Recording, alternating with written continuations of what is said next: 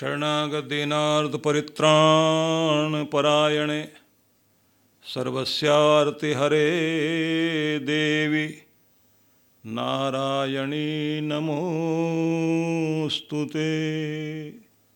ॐ ऐं ह्रीं क्लीं चामुण्डायै विच्चे। ॐ ऐं ह्रीं क्लीं चामुण्डायै विच्चे। ॐ ऐं ह्रीं क्लीं चामुण्डायै विच्चे।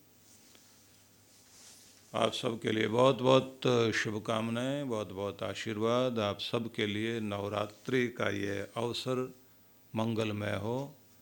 और आप सबसे ये निवेदन करूँगा कि हम जगदम्बा माँ परमेश्वरी के स्वरूप की आराधना कर रहे हैं इन दिनों।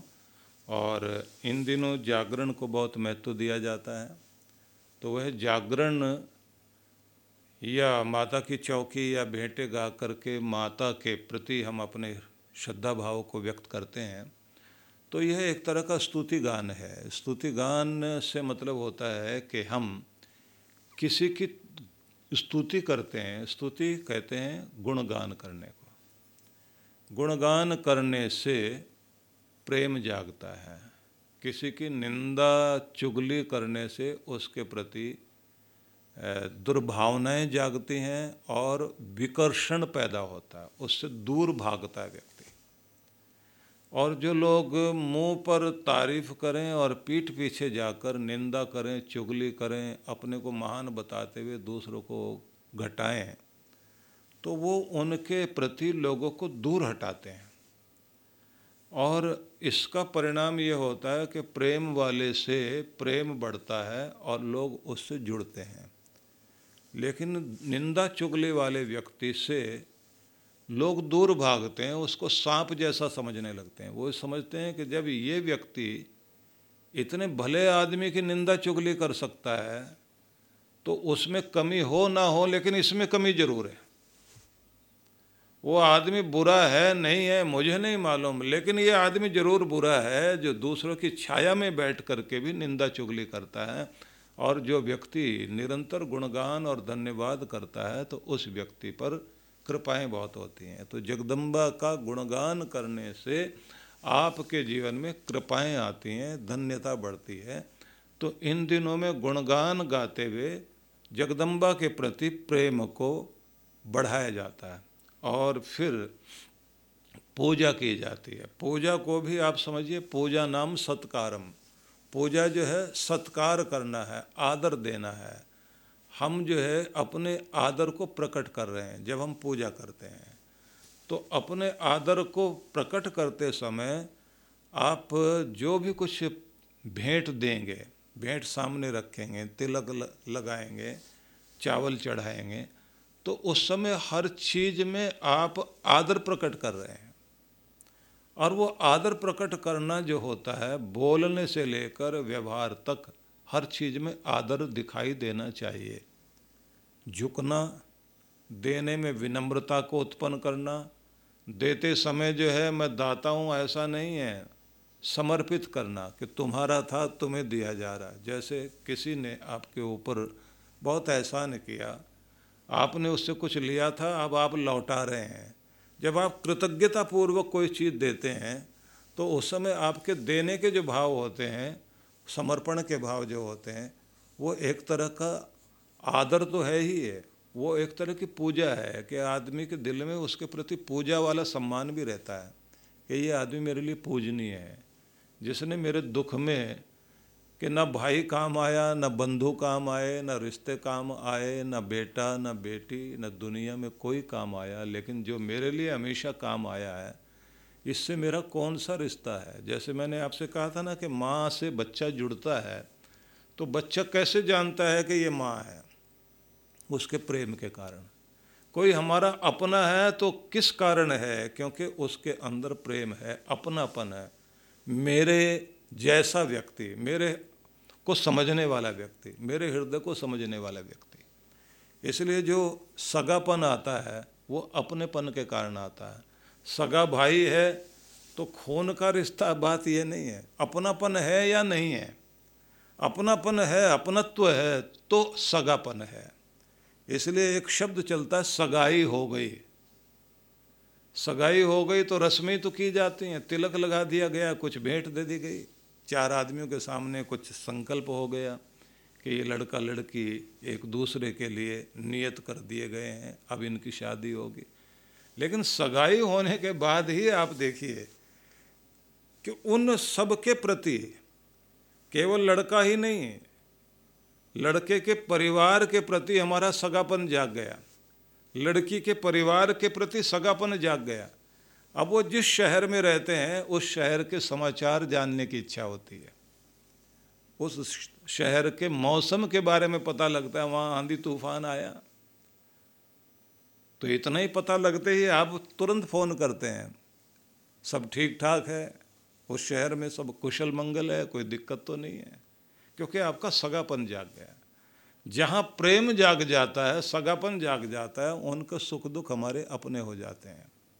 और जहाँ वो सुख दुख अपने हो जाते हैं तो ये ध्यान रख लीजिए कि वहाँ पर हर पल हमें एकत्व अनुभव होता है। एक ही तो हैं हम। दो जगह परिवार बैठे हैं, लेकिन वो दो परिवार नहीं है। ये हमारा एक परिवार है। आपके रिश्ते बहुत सारे हो सकते हैं, लेकिन उस सारे रिश्तों में जब प्रेम होता है तो फिर आपकी ताकत बनती है। जगदम्बा माँ प्रेम बनकर शक्ति रूप में सब जगह विराजमान है। जिनको वो जगाना आ गया, वो भाग्यशाली हैं। जिनको जगाना नहीं आया तो समझ लीजिए कि उनके पास में भीड़ तो हो सकती है।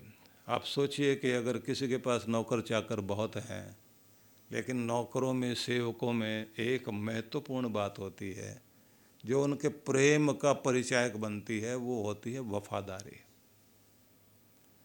वफादारी वो होती है कि हम लोग देखते हैं ना कि इस तरह के नाटक चलते हैं कि मालिक को जो है चोट लग गई।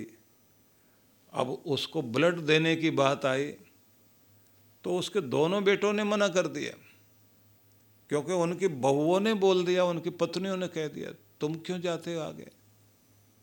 तुम ना खून देना, तुम्हारी तो तबीयत वैसे ठीक नहीं रहती अब घर में एक नौकर है, वो कहता, साहब जी, ये अन्न खाया है आपका? इस शरीर में जितना भी खून है एक एक बूंद आपकी दी हुई है। सबसे पहले तो मुझे आगे आना चाहिए। अब वो सबसे छोटा है, लेकिन आप ये सोचिए, आपके हाथ में जो पाँच उंगलियाँ हैं, उनमें जो सबसे छोटी उंगली है ना, उसके साथ मिलके सारी उंगलियाँ एक हो जाती हैं। लेकिन जब कहीं चोट मारोगे, कुछ भी आगे करोगे तो पहले आगे ये छोटी उंगली रहती है। छोटे को प्यार देने का मतलब ये है कि वो छोटा नहीं रहता, वो बहुत बड़ा हो जाता है। और उसका बड़प्पन इस बात में दिखाई देता है कि आपके सुख दुख में सबसे पहले वो खड़ा हो जाता है। तो वो नौकर काम आता है, उस समय वो कहता है कि ब्लड देने के लिए मैं आगे जाऊँगा। पूरा शरीर काट करके ले लीजिए, कोई दिक्कत नहीं है। अब मालिक क्या कहता है? वो तुझसे तो मेरा खून का रिश्ता नहीं है भाई। तो मेरे से कौन सा रिश्ता लेकर बैठा है? ये सगापन है। और इस सगेपन में भी महत्वपूर्ण बात होती है आपकी वफादारी। और इस वफादारी को अगर आप लोग और आगे लेकर जाना चाहते हैं तो ज़रा सोच के देखिए कि वो एक माँ जिसका नाम पन्ना धाय है। अपने राजवंश को बचाने के लिए अपने बेटे के जगह, उस राजकुमार की जगह अपने बेटे को सुला देती है, जब सामने वो राजमंत्री मारने के लिए आ रहा है, हाथ में तलवार लेकर के। तो वो कौन सी चीज़ है कि आदमी अपने खुद को मार ले, अपने बच्चे को भी कुर्बानी दिलवा दे? एक बार सत्संग में मैंने आपको वो कथा सुनाई थी, जिस गाथा को आप राजस्थान में जाएँ, वो मूर्तियाँ बनी हुई हैं, वो रूप बने हुए हैं। पन्ना धाये के गाथाएँ गाई जाती हैं। कि किस तरह की एक महिला थी? ये जो वफादारी है, ये प्रेम का वो रूप है, जो किसी भी व्यक्ति को उस ऊंचाई पर पहुँचा देता है जिससे आप कह सकते हैं कि जिसके गीत गाए जाते हैं। तो ये ध्यान रख लीजिए कि इस संसार में जो हमारा सगापन है, इस संसार में जो हमारा अपनापन है, वो प्रेम के कारण है और ये हमारी शक्ति है। जितने भी हमारे रिश्ते हैं, उन्हें हमें अपनी ताकत बनाना चाहिए।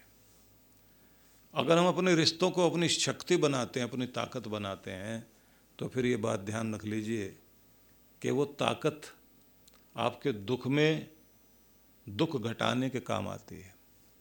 वो ताकत आपके सुख को और बढ़ाने के काम आती है। जब शादी ब्याह होते हैं, सारे रिश्तेदार इकट्ठे होते हैं, वहाँ जो नाचना गाना, साथ खड़े होना हाँ कोई ईर्षा द्वेष वाला हो, कोई अहंकार वाला हो, वो ज़रूर काम खराब करता हुआ घूमता है। इसलिए लोग कहते हैं ना, कोई ना कोई एक फूफा जी, कोई एक जीजा जी ज़रूर होते हैं ऐसे, जो पूरे शादी ब्याह में अलग से ही रूप बना रहे होते हैं।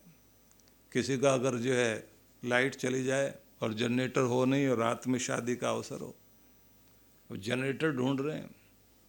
वहाँ एक न एक कोई ऐसा ज़रूर मिलेगा जो उनसे ईर्ष्या करने वाला, उनका बहुत नज़दीक वाला ही होगा, जो ये कहेगा, मैं, मुझे बोलते ना ये लोग। अकड़ में रहते हैं, मज़ा ले लिया ना इन्होंने। मैं बीस जनरेटर खड़ा कर देता यहाँ। बोले नहीं ये लोग। मैं ये करता, मैं वो करता हूँ। तो आप ज़रा सोच के देखिए कि वो जो उस समय ऐसे प्रदर्शन करने वाले, जलन वाले, अहंकार वाले लोग जो होते हैं, देखने में लगता है ये रिश्ता तो है, लेकिन प्रेम नहीं है, अपनापन नहीं है। उन्हें बैर निकालने का और नीचा दिखाने का मौका चाहिए। वो आपकी ताकत नहीं हो सकते। लेकिन जो आपके लिए उस समय ताकत बन जाए, बस वही हैं आपके अपने। तो जो देवी माता सबके अंदर शक्ति बनकर बैठी है, वह शक्ति प्रेम के रूप में है, वो वात्सल्य के रूप में है, वो शांति के रूप में है।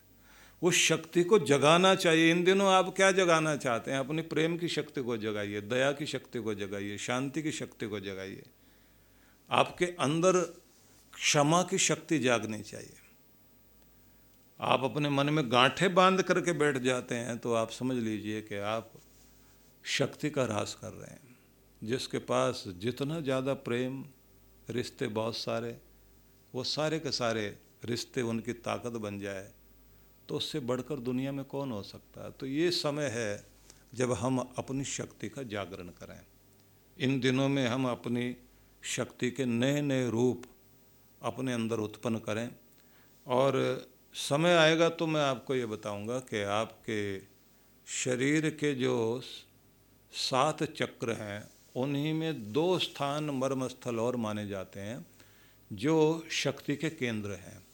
तो उनमें नौ दुर्गाओं के नौ रूपों की साधना करते हुए अलग अलग शक्तियाँ जागरण की जाती हैं। उनके बारे में भी हमें जानकारी लेनी चाहिए। और आप सबके लिए बहुत बहुत मंगल कामनाएँ।